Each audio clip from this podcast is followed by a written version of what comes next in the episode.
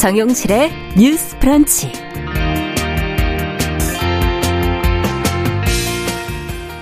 안녕하십니까 정용실입니다. 15년간 표류회원 차별금지법을 어제 국회 법사위에서 다룬다고 해서 상정 여부까지 관심을 모았습니다. 아, 그런데 결국 논의조차 하지 못했죠. 아, 민주당이 이 법에 대한 처리 의지를 보이는 반면에 국민의힘은 반대 입장이 명확합니다. 자, 그렇다고 논의조차 하지 못할 사안인지 차별금지법을 애타게 원하는 분들은 답답한 심정이 아닐까 싶은데요. 자, 어제 법사위 상황 그리고 차별금지법과 관련한 정치적 여건들은 어떤지 들여다보도록 하겠습니다. 네, 최근에 드라마를 통해서 순우리말로 된 옛말 하나를 새롭게 알게 되신 분들이 적지 않을 것 같은데요. 우산을 뜻하는 슈룹이라는 제목의 드라마가 최근에 인기리에 종영을 했지요. 뭐 사극판 스카이캐슬이다, 뭐 고중 문제 등 여러 말들 속에서 여성과 소수자들을 다루는 방식에 대한 좋은 평가도 나오고 있는데요. 자, 드라마 슈룹 문화비평 시간에 자세히 한번 다뤄보도록 하겠습니다. 자, 12월 7일 수요일 정영실의 뉴스 브런치 문을 엽니다.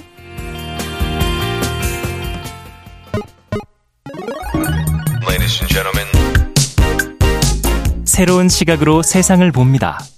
정용실의 뉴스 브런치 뉴스픽. 네, 정용실의 뉴스 브런치 언제나 청취자 여러분들과 함께하고 있습니다. 오늘도 유튜브 콩앱 라디오로 들으시면서 의견 계속 보내주시기 바랍니다. 자, 뉴스픽으로 시작을 하죠. 어, 전혜연 우석대 개공 교수님 어서 오십시오. 안녕하세요. 전예현입니다. 네, 조으론 변호사님 어서 오십시오. 네, 안녕하세요. 조으론입니다. 자, 앞서 말씀드린 차별금지법 얘기를 좀 하고 시작하겠습니다. 어제 어, 차별금지법이 국회 법사위 소위에서 논의된다는 소식이 있었는데 결국 불발이 된 것으로 보도가 됐네요. 자, 어제 상황은 어떻게 된 것인지, 각 당의 입장은 또 무엇인지, 먼저 정 교수님께서 좀 정리를 한번 해 주시죠. 예, 차별금지법은 성별, 인종, 종교, 장애, 성 정체성 등을 이루한 모든 종류의 차별을 금지하는 것을 기본 내용으로 하는데요. 네. 역사가 15년이나 표류되게 된 이유는 2007년 노무현 정부 때 법무부가 처음으로 차별금지법을 입고 입법 예고했지만 네. 사실상 15년간 논의가 제대로 되지를 못했습니다. 음. 법안은 발의됐지만 논의가 안 되다 보니 이제 그 국회의 임기가 끝나면서 같이 폐기되는 그렇죠. 이런 걸 계속 반복해온 상황인데요. 네. 21대 국회에서는 박주민, 이상민 민주당 의원이 평등에 관한 법률안, 권인숙 의원의 법률안, 장혜영 정의당 의원의 법률안을 비롯해서 관련법 4건이 발의가 됐습니다만 음. 역시 법사위에서 계류 중인 상황입니다. 음. 이런 가운데 어제 6일이죠. 국회 법제사법위원회 법안심사 1소위에서 어, 민주당 의원들을 중심으로 이 법안에 대해서 논의를 하자라는 제안이 나온 음. 겁니다. 법무부나 법원 행정처, 국가인권위원회 부처 관계자들이 참석을 했으니까 예. 정식 안건으로 상정을 하진 못하더라도 토론회 형식으로 법안 소위에서 논의의 첫 발을 떼야 한다는 주장이 나온 건데요. 음. 하지만 국민의힘의 법안 소위 의원들이 이 안이 여야 간사 간 사전 합의되지 않은 안이다 이렇게 반발을 했고 음. 소위 진행 도중 회의장을 떠났고 이노공 법무부 차관을 비롯한 정부 관계자들도 이석을 했습니다. 네. 결국 소위에서 불발이 된 거고요. 다만 민주당의 법안소위 위원들이 어, 이 논의의 필요성을 강조하는 의사진행 발언을 했고 음. 국가인권위원회 관계자들과 질의응답을 이어간 상황입니다. 박진 인권위 사무총장이 회의에서 어떤 발언을 했냐면요. 인권위가 실시한 설문조사 결과에 따르면 2020년 4월 조사에서 응답자 10명 중 9명, 네. 올해 조사에서는 10명 중 7명이 평등법 제정에 찬성한다라고 했었고요. 네. 헌법의 평등 원칙을 구현하기 위해 국격과 인권 수준의 주요 지표라는 점에서 반드시 이 법이 제정돼야 한다고 말했습니다. 네. 참고로 평등법은 음. 차별 금지법이라는 내용이 혹시 너무 어려우면 평등법으로 하자라는 음. 논의가 됐기 때문에 사실상 같은 내용이라고 보면 됩니다. 그렇군요. 이름 용어가 조금 다를 뿐이다라는 네 말씀이시군요. 자, 지금 얘기를 쭉 들어보면서 물론 이제 정치적으로 찬반이 갈리는 사안이긴 하지만 어, 논의를 해보자 하는 것에 이제 그래도 참여를 할 수도 있는 것인데 지금 지난 5월에 열린 공청회에서도 국민의힘 인사들이 전원 불참을 한 것으로 알고 있고 어떻게 보십니까? 이렇게 찬반이 갈리는 상황에서 논의를 하는 것 자체가 이렇게 어려운 건가요? 뭐 일단 원칙적으로 음. 토론 안건이 여야 간의 합의로 인해서 정식 안건으로 상정이 돼야 토론을 음. 할수 있는 거는 원칙론적인 이야기이긴 합니다. 음. 하지만 이제 예전에도 합의되지 않은 안건에 대해서 여야가 그 자리에서 합의를 해서 음. 내용을 토론하고 의견을 나눈 그런 사례들이 충분히 있거든요. 예. 그렇기 때문에 이게 사전에 협의가 되지 않은 안건이라고 해서 사실 토론을 못할 거는 음. 저는 아니라고 생각을 합니다. 그리고 또 한 가지 말씀드리고 싶은 것은 일단 계속 여당 측에서 반대하고 있는 입장 중에 하나는 네. 아직 이 부분에 대해서 논의가 충분하지 않았다라는 아. 것을 입장이군요. 굉장히 내세우고 있는데 네. 그렇다고 한다면 이제 논의를 해야겠죠. 그렇죠. 근데 논의를 하는 모습을 이제 국민들한테 보여주고 음. 거기에 대해서 충분히 뭐 반대 논거가 있으면 그 부분도 충분히 음. 논의를 해야 하는 부분인데 그냥 이렇게 자리를 떠버린다고 한다면 음. 그 부분에 대해서 국민들이 받을 실망감을 어떻게 할 수 있을지는 모르겠습니다. 네. 어떻게 보세요, 교수님께서는?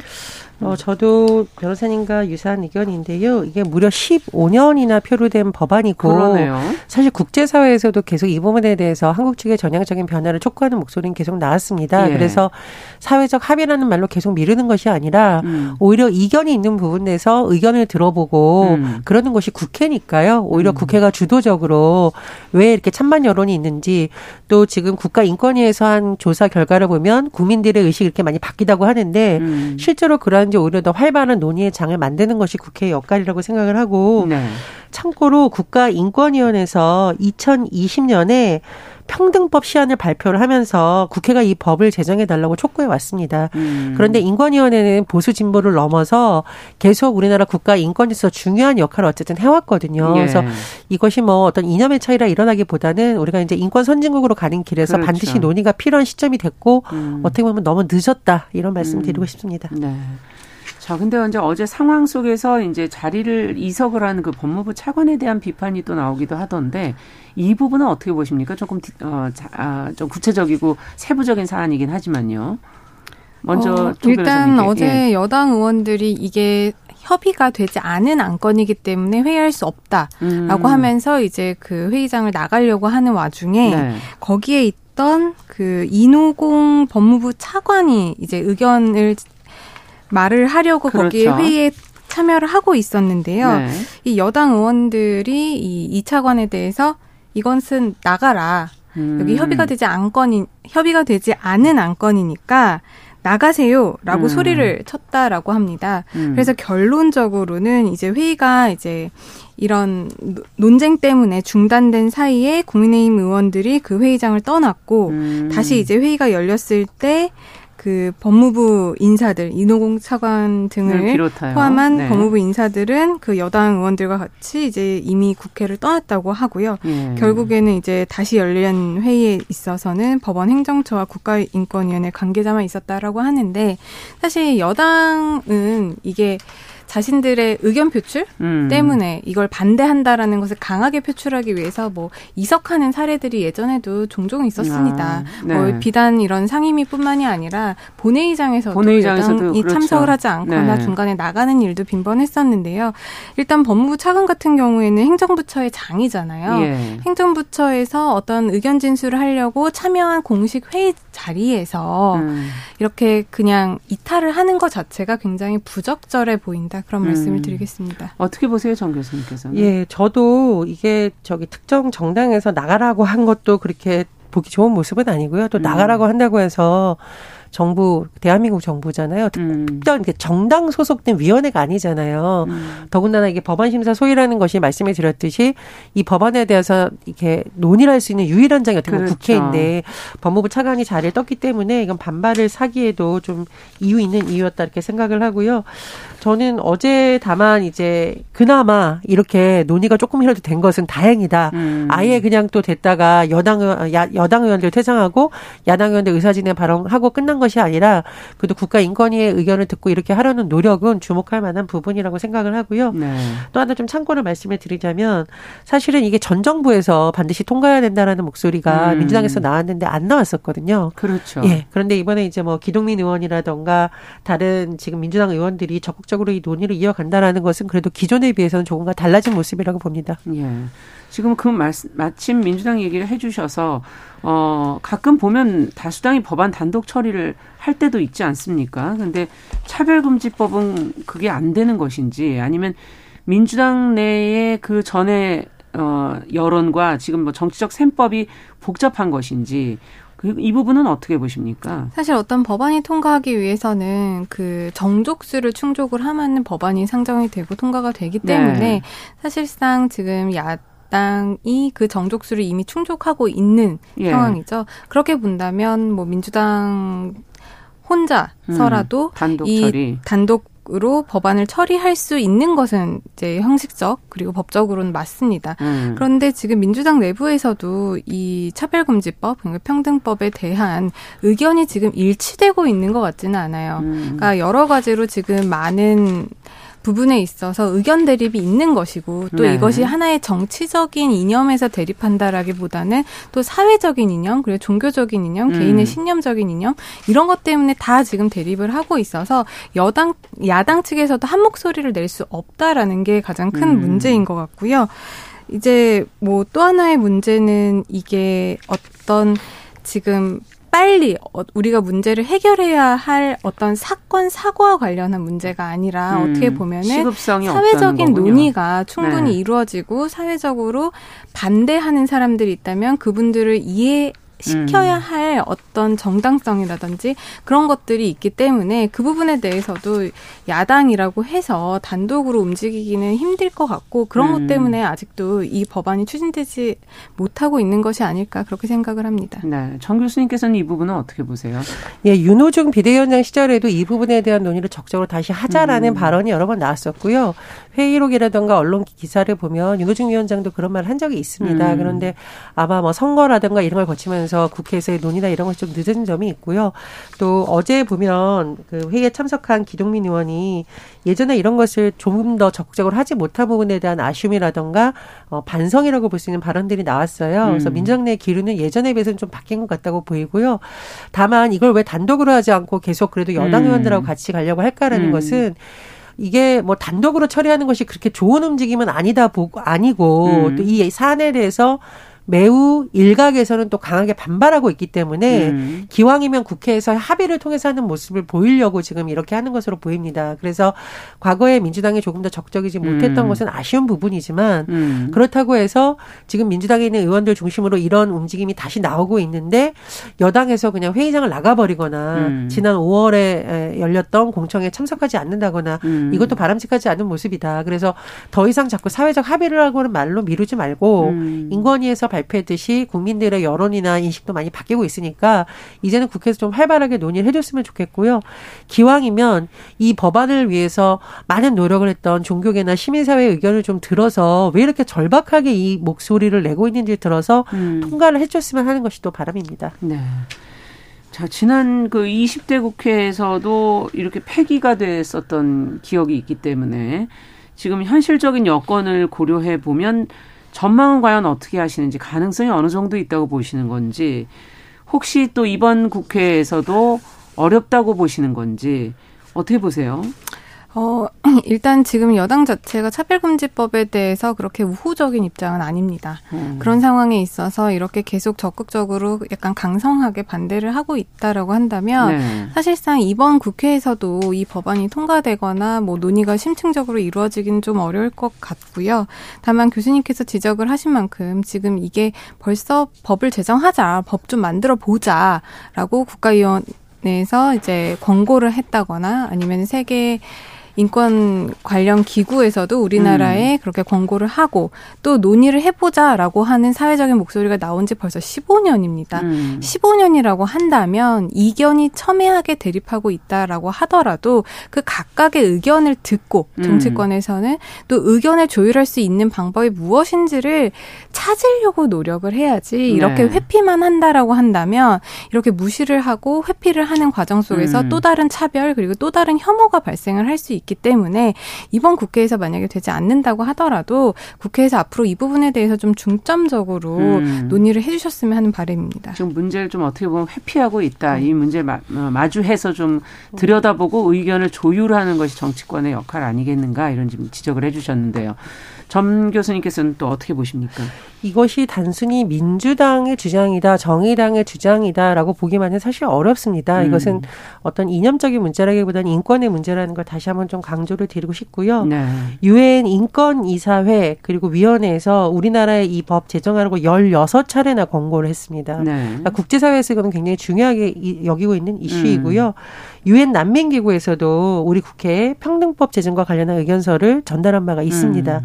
또 하나 말씀드리는 거는 학계의 의견을 제가 좀 살펴봤는데 법 과 인권 관련 교수 연구자 248명이 음. 2020년 7월 30일 국회 소통관에서 기자회견을 열었는데 한 목소리로 차별금지법 제정해야 된다. 음. 그러니까 이분들은 학자적인 입장에서 계속 그렇죠. 말씀을 한 거예요. 음. 헌법에도 평등이 규정이 되어 있지만 실제로는 사회에서 차별이 만연하고 있고 혐오가 더 강해지고 있기 때문에 음. 이걸 국회 차원에서 법 제정을 해야 된다라는 거거든요. 그래서 이런 어, 법 전문가들도 이 필요성의 목소리를 높이고 있다라는 것도 말씀을 드립니다. 네. 어떤 변화가 필요할까요? 그렇다면 두 분께서도 한 말씀씩은 더 얹어주시죠. 일단 저는 이게 법의 문제잖아요. 네. 법의 문제라고 보고 또 차별 관련한 법이 지금 우리나라에 사실 없는 것은 아닙니다. 남녀고용평등법이라든지 장애인차별금지법이라든지 여러 가지 개별적인 법들이 있어요. 네. 네. 네. 그런데 이런 개별법들로도 지금 문제가 해결되지 않는 음. 차별의 문제가 우리 사회에 있는 것이기 때문에 우리 사회에 있는 것을 우리가 보지 않으려고 하지 말고 음. 이번 기회에 그런 관련 다른 개별법에서 산발적으로 규정을 하고 있는 것을 조금 더 포괄적으로 음. 사회적 합의를 통해서 조금 세세하게 꼼꼼하게 음. 다시 좀 제정을 했으면 하는 것이 바람이시구나. 하면 좋겠습니다. 네. 어떻게 보세요, 강 교수님께서? 예, 제가 음. 자꾸 국회에서만 논의되는 것이 아니라고 말씀이 드리는 이유는 그만큼 사회적으로 공감대가 넓어졌다는 말씀을 드리고 싶은 거고요. 음. 제가 이제 법학자들이 의견 냈었다는 거 말씀을 드리고 어 조계종의 스님들이 음. 오체 투지를 하면서 평등법 음. 제정을 국회가 제발 나서달라고 한 것이 있습니다.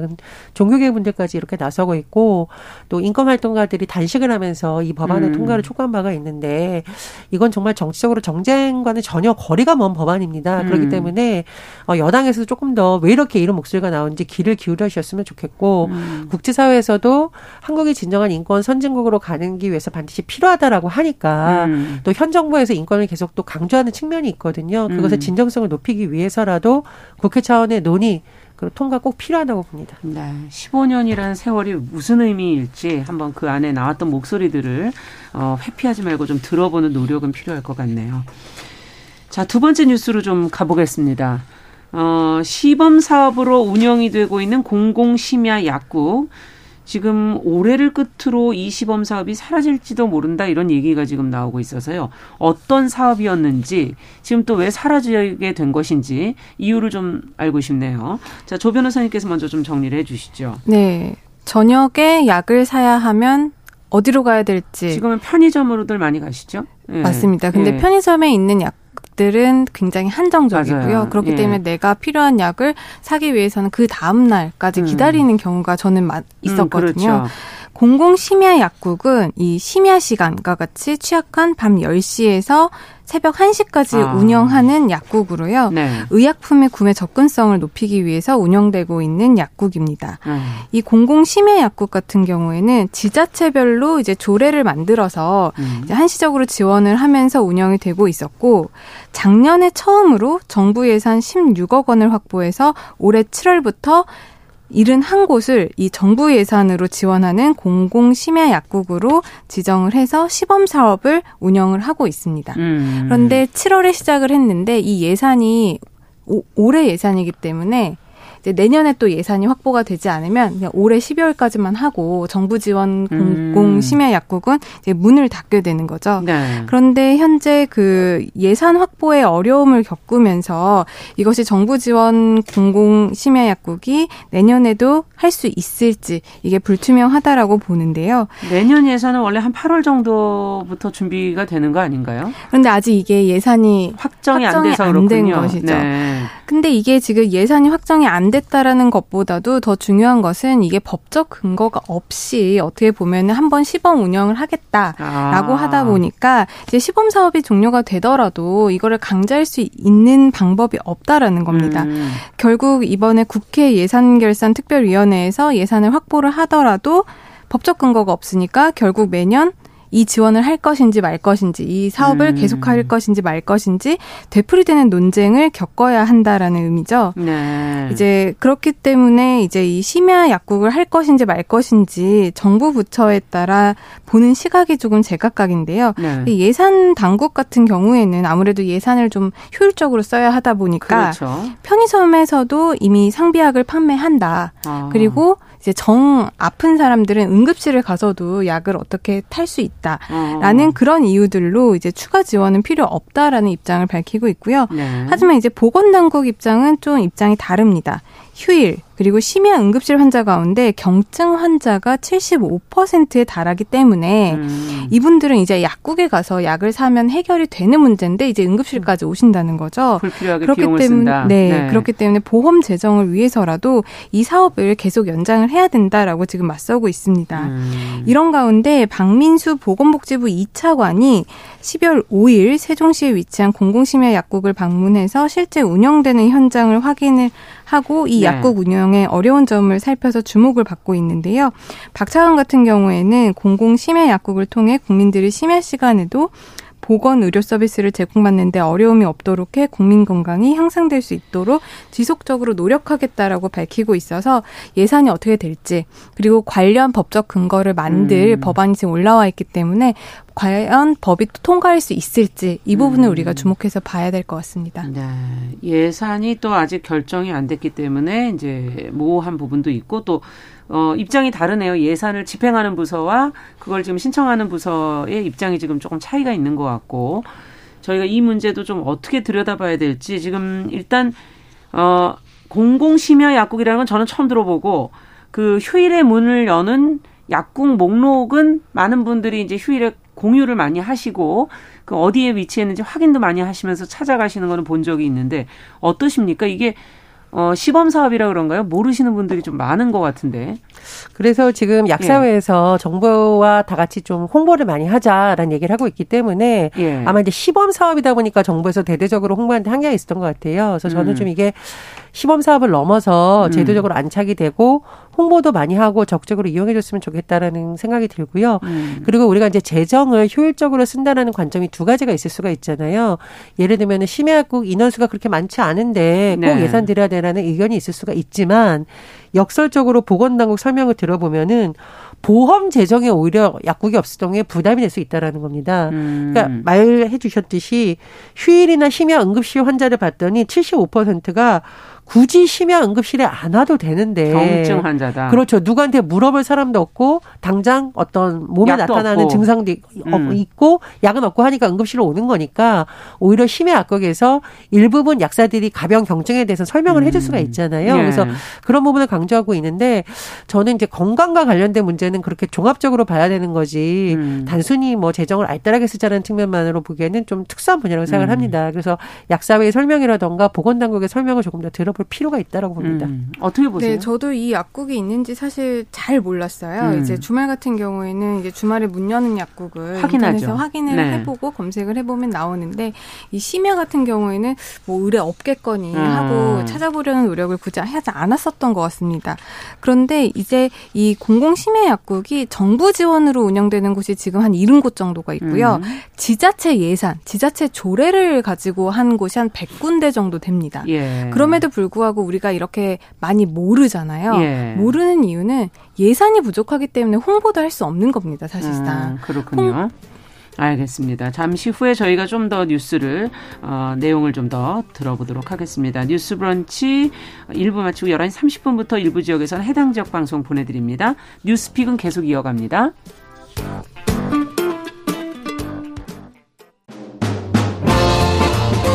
여러분은 지금 KBS 1라디오 정용실의 뉴스 브런치와 함께하고 계십니다.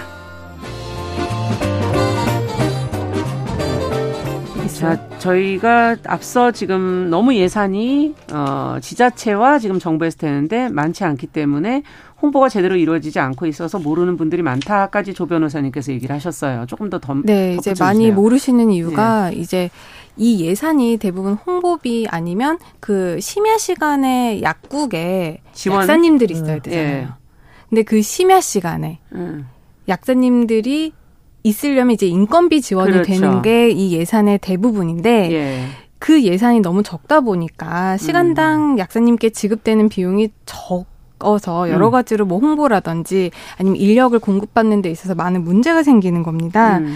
어, 공공심야 약 국이 이제 국비 지원으로 시범 운영되고 있는 그 7월 한 달 판매 실적을 이제 음. 언론 보도에 나온 것들이 있더라고요. 네. 총 2만 707명이 비처방약, 처방약, 건강기능식품 등을 조제받거나 구입을 했다라고 합니다. 예. 근데 이제 한 달에만 해도 2만 명이 넘는 2만 사람들이 네. 이 심야 약국을 찾았다라는 것을 본다면 충분히 수요는 있다. 음. 하지만 지금 공급이 충분할 수 없는 상황이기 때문에 국민들이 이제 많은 불편을 겪고 있다가 음. 이런 것들을 한번 방문을 하면 굉장히 만족도 높다라고 하는데요. 예.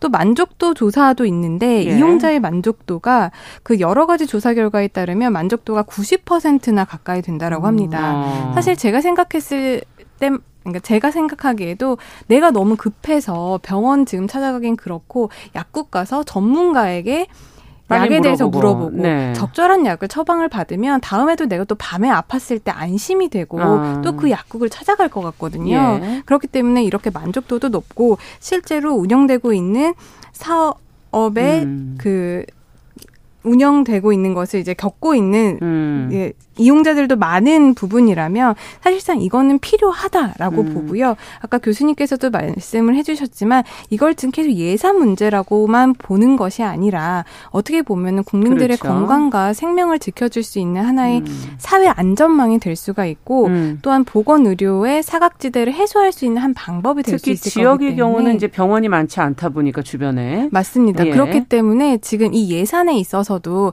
좀 도심이랑 비도심을 좀 나눠서 구분해서. 비도심에 조금 예. 더 지원을 많이 하자 이런 의견도 지금 나오고 있어서 여러 가지 의견을 좀 종합해서 우리가 들어볼 필요가 있겠다라는 생각이 듭니다. 네, 지금 도심 비도심 얘기를 해주시니까 요거는 따로 좀, 좀 조사가 돼서 그 결과를 가지고 얘기를 해보면 좋겠고 정부 부처에서 이걸 싸울 일이 아니라 조사를 해서 정말 수요는 어떻게 되는지 만족도는 어떻게 되는지 그리고 그 지역별 차별점이 어떤 것이 있는지를 좀 연구하는 것이 먼저 선, 행돼야 되지 않을까 하는 생각도 좀 들기도 하는데요. 뭐 음. 지금 변호사님께서 어, 일정 부분 통계를 말씀해 주셨긴 한데 예. 그래도 뭐 정부 차원에서 저 수요 그 국민 그렇죠. 여론이라든가 이런 걸 좀 많이 들어볼 필요가 있다라고 생각을 하고요. 지금 언론 보도를 보니까 세종에 있는 이제 그 심야 약국을 하시는 분들한테 예. 인터뷰를 좀 한 내용이 나옵니다. 그런데 굉장히 반응이 좋고 음. 특히 이제 아이들이 세종이 왜 출산율이 상대적으로 높고 젊은 예 젊은 사람들이 많고 예. 아이들이 많다 보니까 어 약에 대해서도 전화를 해서 물어보는 경우도 있고 아. 이미 이제 이미 처방을 받은 약이라도 네. 와서 경증에 대해서는 물어볼 수도 있고 하니까 굉장히 좋아한다라는 반응이 나오거든요. 음. 그래서 말씀해 주셨듯이 이게 보건의료 서비스라는 것이 늘 상시적으로 국민 옆에 가까이 있어야 사실 효과가 가장 높은 것이잖아요. 그렇죠. 그런 차원에서 현장에 있는 약사들의 의견을 들어보는 것도 굉장히 좋은 방법이라는 생각이 듭니다. 네. 보험 재정의 문제가 늘 많이 논의가 됐는데 그 부분하고 연계해서도 이 문제를 한번 생각해 볼 필요가 있지 않을까. 심야에 응급실을 방문하는 건 불편함도 있지만 그것도 비용의 문제도 사실 있지 않나 하는 생각도 좀 들거든요. 그 부분은 두 분께서는 어떻게 보십니까? 그렇죠. 아무래도 이제 심야에 응급실 대신 그냥 약국에서 약 처방으로 해결할 수 있는 문제임에도 불구하고 음. 응급실에 가면은 응급실에 특히 봐줘야 할 환자들이 뒤로 밀리는 현상이 음. 있을 수도 있고 또한 거기에 따르는 보험 재정이 음. 응급실 관련 비용은 조금 더 수가가 높잖아요. 네. 그렇기 때문에 보험 재정에도 그렇게 좋은 문제는 아닙니다. 음. 그런데 그거보다 조금 더 적은 예산을 들여서 공공심해 약국을 운영을 한다라고 한다면 음. 경증 환자들이 이 약국을 통해서 어떤 건강 회복을 할 수가 있겠죠. 음. 그렇기 때문에 전반적으로 봤을 때 사회의 보건 안전망이라든지 아니면 보험 재정의 문제라든지 이 양측의 측면에서 여러 가지로 좀 이점을 바라볼 수 있는 제도가 아닐까 생각을 하고요. 음. 사실상 이게 2013년도에 제주도에서 처음 시범했었던 지역에서. 사업이에요. 네. 그리고 지금까지 이제 지자체가 주도가 아니라 정부 지원으로도 지금 하겠다라고 아. 하고 있는 것을 우리가 본다면 어느 정도 이 약국을 운영을 함으로써 실익은 있었다라고 보는 것이 좋을 그렇군요. 것 같고요. 어떻게 중앙 정부와 지자체가 협력해서 시민들, 국민들 의 안전을 조금 더 건강 하게 음. 생각할 수 있을지 그 음. 그 부분에 대한 논의가 필요하다고 생각을 합니다. 네, 정 교수님께서도 예, 물론 지자체의 노력이 되게 중요한데요. 음. 정부 차원의 어떤 지원을 계속 강조하는 이유가 지자체가 빈익빈 부익부 현상이 또 있고요. 그렇죠. 예, 그렇기 때문에 똑같은 금액이라도 굉장히 퍼센트를 놓고 봤을 때 부담이 되는 지자체가 음. 있을 수 있습니다. 그래서 정부 차원에서 더 많은 관심이 필요하다라고 보고요. 그리고 항상 우리가 의료와 관련된 부분에 있어서는 의료 현장에 있는 사람들에게 지나치게 희생 정신을 요구하는 경우가 많는데 음. 그렇다 보니까 일부 지역은 하겠다는 약국이 없어지는 현상도 나타나고 있다라고 하거든요. 병원도 없고 약국도 없으면 어떡 그렇죠. 그렇다 예. 보니까 정부 차원에서 그런 점에 대해서 신경을 더 써야 된다고 봅니다. 네, 최소한 진짜 어, 도심이 아닌 비도심 지역 어, 지역 부분에서라도 이 문제를 좀 해결해 줬으면 좋겠다는 생각도 드네요. 지금 어, 김수진님께서 심야 약국 경험하신 분들의 말씀이 음. 가장 정확한 게 아닐까 이런 의견도 주셨습니다. 자, 뉴스픽 조론 변호사 전혜영 교수 두 분과 함께 했습니다. 말씀 잘 들었습니다. 감사합니다. 감사합니다. 감사합니다. 남성의 입장에서 여성의 입장을 이해하는 그래서 사실 이 역지사지의 태도가 한국 사회로 지금 필요한 것이 아닌가. 그 어떤 사람들은 삼루에서 태어났으면서 자신이 삼루타를 친 것처럼 생각하며 살아간다라는 음. 말이 있어요. 하충이다, 이충이다. 이거는 네. 순전히 사람의 그 아. 잣대로 이야기를 하는 거예요. 음. 곤충이 우리 사람보다 몇 억 년 먼저 지구에 나왔거든요. 세상을 보는 따뜻한 시선. 정용실의 뉴스 브런치. 네, 정용실의 뉴스 브런치 듣고 계신 지금 시각 11시 37분 향해 가고 있습니다. 자, 이번에는 손혜정의 문화비평 시간입니다. 대중매체와 저희가 사회문화 현상 깊고 까칠하게 좀 들여다보겠습니다. 오늘도 손혜정 문화평론가 자리해 주셨어요. 어서 오세요. 네, 안녕하세요. 오늘 앞서서 좀 예고를 했습니다. 저희가 드라마 슈룹 이야기를 해보자라고 네. 말씀을 드렸는데 이제 종영이 됐죠? 네, 그렇습니다. 예. 지난 일요일에 김혜수가 김혜수했다. 는 평가를 받으면서 종영을 했습니다. 음. 내용을 좀 말씀을 드리자면요. 네. 조선시대를 배경으로 하는 퓨전 사극인데요. 예. 주인공은 김혜수 배우가 연기한 가상의 중전 임하령입니다. 음. 화령의 남편인 왕은 이호인데요. 음. 이 이호에게는 한 명의 왕비와 대략 8명 정도의 후궁이 있고요. 아. 그들 사이에는 한 명의 세자와 네 명의 대군, 그러니까 왕비 소생을 대군이라고 하고 네. 후궁 소생을 왕자라고 하는데 예. 네 명의 대군 그리고 여덟 명의 왕자가 있습니다. 와. 되게 굉장히 많죠. 많네요. 네, 신기하게도 공주가 단 한 명도 안 나옵니다. 아, 이건 또 어떻게 된 네, 일인가요? 네, 아들만 나왔나 뭐 이런 생각을 했는데요. 예. 어쨌거나 가지 많은 나무에 바람 잘 날 없다고 음. 이렇게 부인과 아들들이 많다 보니까 자기가 중전이 되고 싶은 부인, 음. 내가 세자여야 한다라고 생각하는 왕자 뭐 이런 그런 사람들도 많겠군요. 있는 거죠. 네. 네. 그래서 드라마는 이들 사이에 벌어지는 사건과 갈등 등을 따라갑니다. 네. 근데 이제 드라마 자체가 왕 2호가 세자가 되던 시절의 문제와 지금의 문제를 아우르면서 꽤 복잡하게 흘러가는데 음.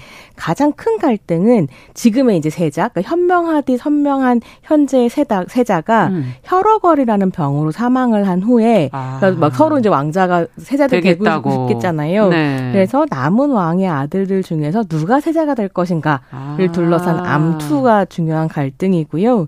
이 암투의 이면에 놓여 있는 권력 관계 아. 그리고 빠질 수 없는 게 하나 또 등장하는데 뭡니까? 출생의 비밀을 아. 둘러싼 그런 게 또 나오나요? 네, 펼쳐집니다. 드라마에 자주 출연하는 게 출생의 비밀 네, 아닙니까? 그렇습니다. 네. 지금 내용만 이렇게 슬쩍 들으면은 이건 뭐 전형적인 궁중에서 벌어지는 이야기 아닐까 이렇게 생각이 되면서 그러나 평가를 들어보면 한복만 입었을 뿐 네. 이거는 현대극이다. 네. 이렇게들 얘기를 하시고 계시고 그렇습니다. 예, 또 심지어 또 코믹하다. 굉장히 코믹 터치가 예. 강한 드라마고 오랜만에 이제 김혜수 배우의 코믹 연기를 볼 수 있다는 음. 점에 저는 좀 즐거웠는데요.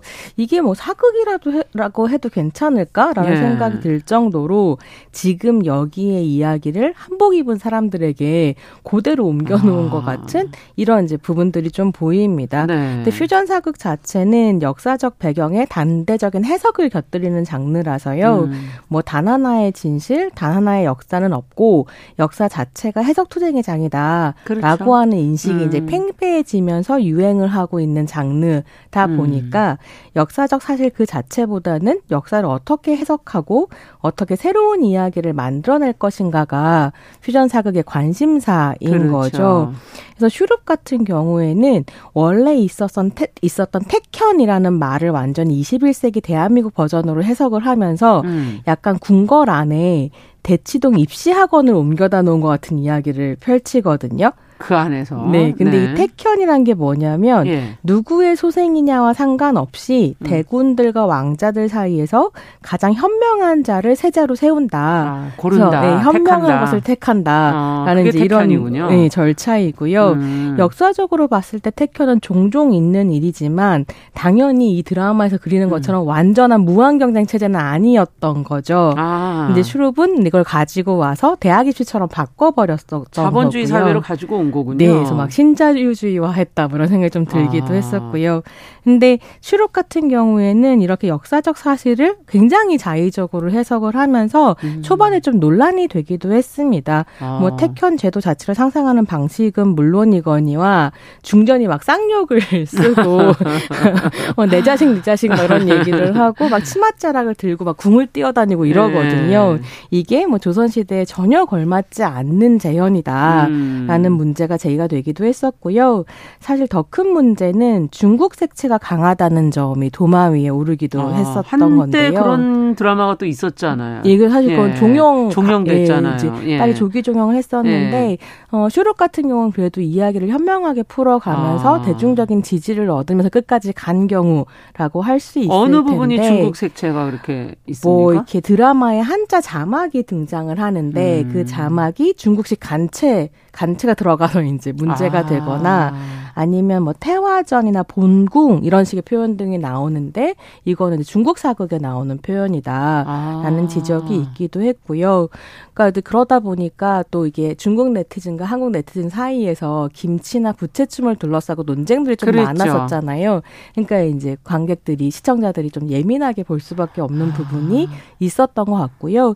실제로 중국 드라마 많이 좋아하시는 팬들은 굉장히 달고 비슷한 장면들도 있다. 이전에 음. 중국 드라마 드라마와 아, 이런 식의 자, 뭐 지적이 나오기도 했습니다. 음. 근데 저는 뭐 여러 가지 논쟁들을 좀 보면서 어 이렇게 사극이 자율성, 이야기의 자율성을 음. 가져도 되는가에 대해서는 좀 토론해 볼 문제라는 생각이 그러네요. 드는데요. 네. 근데 그러면서도 동시에 이야기를 이야기로서 즐기되 그건 굉장히 음. 중요하니까요. 음. 즐기되 어떤 것이 정사로 인정된 부분이고 이 정사 안에서 어떤 논쟁이 있는지에 대한 음. 교육은 드라마 밖에서 또 좀 제대로 이루어져야. 하는 거 그렇죠. 아닌가 이런 생각 생각은 들었습니다. 네, 드라마가 역사 교과서는 아니기 때문에 또 그런 부분을 또 달리 봐야 될 부분도 있는 것 같은데 앞서 그 무한 경쟁을 하는 것이 대치동에서 교육을 받는 그 모습과 비슷하다 뭐 이런 얘기 잠시 해주셔서 우리한테도 그런 드라마 있었잖아요. 스카이캐슬. 네, 스카이캐슬. 네. 그래서 사극판 스카이캐슬 아니냐 이런 네. 얘기가 초반부에 나오기도 했었는데요. 저는 드라마를 보면서는 좀 마음이 복잡하기는 했습니다. 음. 그러니까 그 복잡한 마음을 말씀드리려면 우선 왜 이렇게 궁궐 속 경쟁이 치열한가를 봐야 그렇죠. 되는데요.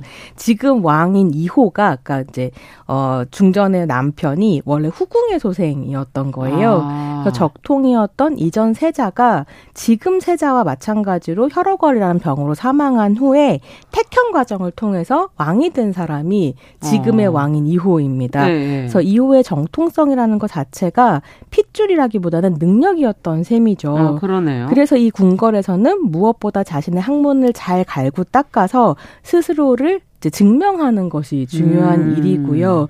그러다 보니 21세기적인 어떤 공정에 대한 감각이 음. 택현을 통해서 다뤄지는 부분들이 있습니다. 음. 근데 그렇게 생각하면 아 이 드라마는 공정에 대해서 이야기를 하고 있구나. 네. 뭐 정당한 경쟁에 대해서 말하는 거구나라고 그렇죠. 느껴지긴 하지만 사실 되게 이상한 부분은 뭐냐면 공정과 택현은 서로 잘 맞지 않는 가치라는 점입니다. 왜요? 왜냐하면 이 택현에 들기 위해서는 반드시 무엇이어야 하냐면 네. 어머니가 누군가는 상관이 없지만 아버지는 왕이어야 하는 거죠. 어, 그래서 예, 왕손이라는 핏줄과 계급이 조건이 이제 지어져 있다라는 아. 점에서 이건 사실 공정한 것은 아니고요. 음. 오히려 이런 어떤 신분제의 상상력이라고 하는 것을 택현이 변명거리를 제공해 주는 거죠. 음. 공정해라고 말하지만 사실은 아빠가 누구인가가 제일 중요해. 음. 이기도 한 부분이 있기도 해서요. 말하지 않고 있는 부분이 예, 굉장히 부분이. 이제 보수적이고 음. 퇴행적인 상상력이 음. 깔려 있기도 한 거죠. 네.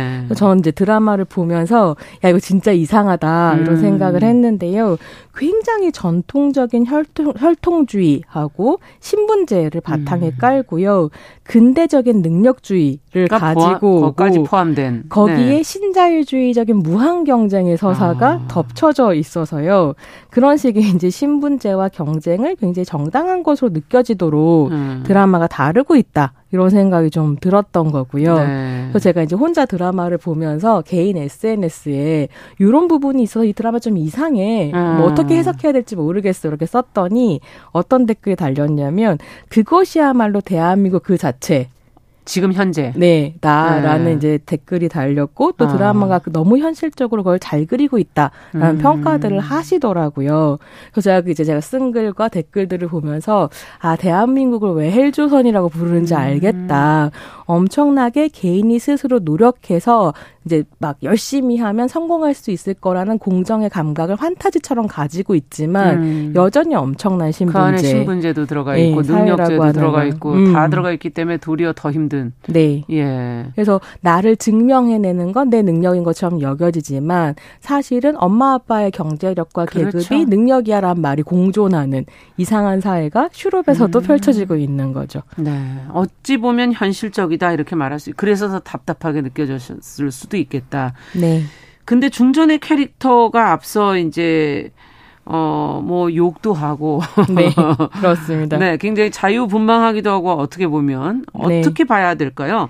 품이 넓고, 뭐, 야망도 있다. 뭐 네. 이렇게 봐야 되는 건지. 뭐, 드라마 초반부를 보면, 그냥 너무 슈퍼맘의 헬리콥터맘이다. 이런 음. 생각이 들어요. 왜냐하면 아들들을 궁궐에서 인정받게 만들고, 음. 그들의 입지를 지키기 위해서라면, 뭐든지 할 것처럼 음. 보이거든요. 그래서 아 너무 헬리콥터맘인데 뭐 이런 생각을 그렇죠. 들게 하는데요. 사실은 점점 점점 드라마 뒤로 갈수록 이 중전의 캐릭터가 고양되어 갑니다. 그래서 음. 사실 그 중전을 지키고자 하는 것은 어떻게 보면 자기 남편의 아이들 전부 로 아. 약간 확장이 되는 부분들이 아. 있고요. 그렇게 이제 회차가 거듭될수록 임하령의 다른 면모들이 약간 빛을 내기 시작을 하는 거죠. 네. 특히나 이제 뭐 세자 책봉 경쟁이 시작되었을 때 다른 후궁들은 막 비밀 과외를 붙이고 음. 족보를 구하고 온갖 권력과 인맥을 이용해서 막 부정을 저지르거든요. 어떻게든 세자로 예. 만들려고 예. 하는데 임하령은 그런 식의 부정을 전혀 저지르지 않습니다. 아. 그래서 스스로 직접 모의고사 문제를 뽑고 아들들과 이제 함께 공부를 하고 아. 부정이 아닌 노력으로 아들들을 가르치려고 하거든요. 그래서 굉장히 이 드라마에서 중요하게 이마령을 음. 통해서 견지되는 게 뭐냐면 세자가 된다는 결과 자체는 너무 중요한데 네. 그 결과만큼이나 어떻게 세자가 되느냐라는 과정을 공정하게 만들어가는 게 중요하다. 뭐 이런 이제 이미지를 그러네요. 주는 거죠. 예. 네. 그래서 이 슈룹이라는 드라마 제목이 음. 어떤 의미냐 말이 아, 좀 재밌잖아요. 뭔가 했어요. 예, 이 슈룹이 우산이라는 의미인데요. 예. 김혜수의 슈룹은 그냥 우산이 아니라 무조건 내 아들이라면 하고 이제 갖다 주는 음. 우산이 아니라 정의롭고 자애로운 어떤 어머니의 음. 우산이기도 하고요. 근데 또 이제 마음이 복잡한 건 음. 드라마 이제 맨 마지막에 가게 되면 그렇게 자신의 우산으로 고이고이 잘 키운 아들이 결국 김혜수 약간 연기한 중전의 우산이 돼준다라는 음. 어떤 이미지로 드라마 끝나거든요. 네. 그래서 아 잘 키운 아들 하나가 음. 나를 살린다는 서사인가. 네. 이게 어떻게 보면 기존의 그 여성들이 파워를 권력을 갖게 되는 과정이잖아요. 방식이기도 하죠. 네. 네. 복잡한 마음이 좀 들기도 그렇군요. 했습니다. 그러면 그 사극 속에서 나오는 그런 여성의 어떤 모습, 그 한계, 이거를 뭐 벗어난 건가요? 지금 그런 모습을 얘기해 주시니까 또 이거는 전혀 예전과 똑같은가 이런 네, 생각도 들기도 그러니까 굉장히 전통적인 모성 이데올로기를 감동 음. 포인트와 전체적인 기본 구조로 가져간다라고 음. 하는 점에서는 크게 벗어났다고 보기는 힘들 텐데 음. 그럼에도 불구하고 이 드라마에 대해서 김혜수가 김혜수했다라는 음. 평가가 나오는 거 사실 김혜수라는 사람의 이미지는 음. 어, 전통적인 어머니의 이미지는 사극하고는 좀 안 어울리잖아요, 음. 원래. 그보다는 여성 리더, 예. 뭐 걸크 이런 예. 이제 센 언니 이런 이미지이기도 그렇죠. 하잖아요. 그래서 앞에 잠깐 말씀드린 것처럼 중전 이마령이라는 캐릭터가 단순히 교육열에 휩싸인 그러니까 보통 드라마에서 그리는 스테레오타입화된 모성을 보여주는 캐릭터는 아니거든요. 음. 그래서 뭐라 그럴까요? 아까도 이제 말씀드렸던 것처럼 1회부터 점점 점점 고양되는 캐릭터인데요. 음. 요즘 우리 시대에 잘 볼 수 없는 진정한 어른의 형상을 보여주면서 음. 어, 드라마 가 이제 마무리가 되는 부분이 있는 거죠. 그래서 네. 이마령은 내 왕자에게만 훌륭한 어머니가 아니라 내명부 수장으로서 음. 궁궐에 있는 모든 사람들, 그러니까 후궁뿐만 아니라 후궁의 그렇죠. 아이들 네. 그리고 함께 일하는 사람들에게도 음. 굉장히 좋은 어른이고 어, 조선의 시대적인 한계 속에서 여자가 오를 수 있는 최고의 자리에 음. 올라서 그걸 끝까지 지키는 야망을 가지고 있고 네. 그 야망을 실천할 자질이 있고 음. 그리고 그 자질을 가 지고 최선을 다하는 어떤 태도까지 가지고 있는 이런 리더의 모습을 보여준다는 점이 좀 인상적이었어요. 그렇군요. 뿐만이 아니라 좀 재미있는 건 이 사람이 어떤 페미니스트 정치인으로 그려지는 부분들이 아, 있거든요. 네. 특히 이제 중전이 운영하는 해월각이라는 공간이 있는데 이 해월각은 어떤 공간이냐면 조선시대 가부장제 하에서 여자이기 때문에 겪는 음. 여러 가지 어려움들이 있겠잖아요. 뭐 그렇죠. 뭐 한여일 경 우에 성폭력을 당할 수도 네. 있고 아니면 어떤 저런 이유들로 집에서 쫓겨날 수도 있고 그런 어려움을 겪는 여성들, 갈 곳이 없는 여성들을 거두어서 이제 아. 거처를 제공하고 교육을 하고 자립할 수 있도록 도와주는 공간입니다. 아. 그래서 왜 이걸 운영하는가라고 하면 국모로서의 어떤 역할이 그것이다. 아. 이게 말이 국모이긴 하지만 사실 정치인의 역할 로 예, 다뤄지거든요. 예. 그래서 이게 슈룹이 요런 부분들을 다루고 있기 때문에 어떤 평가가 또 나오기도 하냐면 음. 드라마 평론가 우수경 작가가 이제 칼럼에 쓴 표현인데 음. 어떻게 살릴 것인가를 말하는 드라마라고 얘기하거든요. 음. 그러니까 이 중전이 문제를 푸는 방식이 자기에게 이제 반대하거나 음. 자기 아들을 뭐 해하려고 했거나 이런 사람들한테도 이걸 해결하는 방식이 내쫓거나 죽여서 제거하는 방식이 아니라 아. 그에게 더 큰 은혜를 베품으로써 아. 자기 편으로 끌어들이는 방식인 거죠. 굉장히 다른 방식이네요. 기존의 네. 드라마라든지 아니면 또 현실적인 삶 속에서 저희가 보는 정치를 볼 때도 그렇고 그런 재미있는 네. 점들이 있습니다. 네. 왕자 중에 한 명은 또 성소수자로 지금 나왔는데 주인공은 아니었지만 그래도 이렇게 좀 성의 있게 그려지고 있다라는 네. 평가도 있고 어떻게 보십니까? 이게 중전의 세 번째 아들인 개성대군이요. 음. 지금의 개념으로 설명하자면 트랜스젠더 여성으로 그려지거든요. 드라마에서는 남자의 몸에 여인의 마음을 품은 음. 자라고 음. 이제 표현을 하는데요. 실제로 조선 시대의 퀴어한 존재가 어떻게 이제 다루어졌는지 그렇죠. 어떤 어, 대접을 받았는지 이런 건 저희가 다 일일이 확인을 할 수는 없지만 예. 말씀드렸던 것처럼 이 드라마는 그냥 조선시대를 배경으로 할 뿐 현대의 그렇죠. 문제를 그리고 있잖아요. 네. 그러니까 한국 사회에서 트랜스젠더에 대해서 음. 어떤 편견을 가지고 있는지 어떻게 차별하는지라고 하는 문제 의식이 위해서 그 자식, 그러니까 어떻게 보면 다른 사람들과 조금 다를 음. 수도 있는 아들을 어떻게 품는가라고 음. 하는 걸 이 드라마가 너무 잘 보여주고 굉장히 감동적인 부분이 아. 있었거든요. 아. 근데 그랬을 때 어떤 장면이 나오냐면 이제 중전이 개성대군을 불러서 자기가 결혼하기 전에 가지고 온 비녀를 하나를 줘요. 어허. 그래서 이게 우리 어머니가 나한테 음. 준 거였고 내가 딸을 낳으면 주고 싶었는데 어. 네가 내 딸이다라는 음. 의미로 이제 그 어떻게 보면 그 정체성을 인정해 준 거네요. 네, 네. 그래서 있는 그대로 이제 음. 아들을 받아들이고 근데 또 개성대군을 둘러싼 어떤 문제가 펼쳐지냐면 그러니까 좀이 그때 당시 봤을 때 이상한 존재라는 개념이 그렇죠. 있는 거잖아요. 그래서 개성대군의 정체성을 이용해서 중전이 아들 잘못 키워서 이렇게 됐다라고 아. 흠집을 잡으려는 또 세력이 등장하고 아. 이걸 또 중전이 어떻게 해결하는가가 아. 이야기 이제 중요한 축을 또 차지하고 있는 그렇군요. 부분이 있죠. 지금까지 이제 어 그 어떤 인물 특히 중전을 중심으로 저희가 쭉 들여다봤고 또 그 아들 왕자의 얘기도 잠시 해봤는데 이, 부, 이 외에 좀 흥미롭게 보신 부분은 또 음, 없는지. 이게 2010년대의 퓨전 사극들이 대체로 선군 선망을 그리고 있었다고 저는 생각하거든요. 음. 그러니까 점점점 어른이 없어진 시대에 그 좋은 리더가 없는 시대에 그렇죠. 현실에서 리더를 찾을 수가 없으니까 대중문화의 음. 상상력에서 그 리더들을 그렸단 말이에요. 음. 특히나 이제 노무현 전 대통령이 서거하신 후에 뿌리 깊은 나무나 음. 이런 드라마나 광해 같은 영화를 보면 이 노무현을 모델로 하는 음. 선군이 등장을 하거나 음. 아니면 창궐 같은 드라마에서는 문재인 대통령의 음. 형상을 이제 선군의 이름으로 가지고 음. 와서 보여주는 부분들이 있었습니다. 근데 퓨전 사극이 영화는 영화일 뿐이라는 생각이 그냥 머무는 게 아니라 굉장히 정치적인 텍스트들이거든요. 음. 당대적인 해석을 갖다 붙이기 때문에 그렇죠. 그러다 보니까 퓨전 사극을 통해서 선군이 가능하다, 좋은 리더를 우리는 만날 수 있다라는 음. 어떤 열망 같은 게 살아 있었던 것 같은데 네. 제가 최근에 극장에서 올빼미라는 퓨전 사극을 봤는데요. 음. 유해진, 유준열 배우가 네. 이제 주인공인 작품인데 이 올빼미로 가니까 선군이나 좋은 아버지에 대한 상상력이 싹 사라졌더라고요. 아. 인조를 주인공으로 예. 하는데 인조가 자기 자리 하나 지키는데 급급해서 얼마나 그렇죠. 가족들을 함부로 대하는가 뭐 이런 음. 그러니까 좋은 아버지 선군 이런 상상력이 음. 영화에서 없어진 거죠. 음. 그건 한편으로는 현실 정치의 실패를 보여준 다고 저는 생각하는데요. 음. 이 선군에 대한 상상력이 어디로 갔나 했더니 음. 슈룹의 김혜수 캐릭터로 옮겨갔더라고요. 음. 그러니까 어떻게 보면 걸출한 여성 리더 안에서 음. 그러니까 이제 남성 리더 안에서 가능성을 찾는 상상력은 지쳐버렸고 예. 여성 리더 안에서 그러네요. 어떤 그런 그림을 그리고 있나라는 생각을 좀 해보게 되기도 했습니다. 네.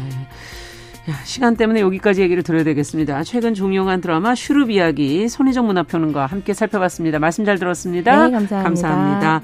자, 정용실의 뉴스 브런치 수요일 순서도 같이 인사드립니다. 저는 내일 오전 11시 5분에 다시 뵙겠습니다. 안녕히 계십시오.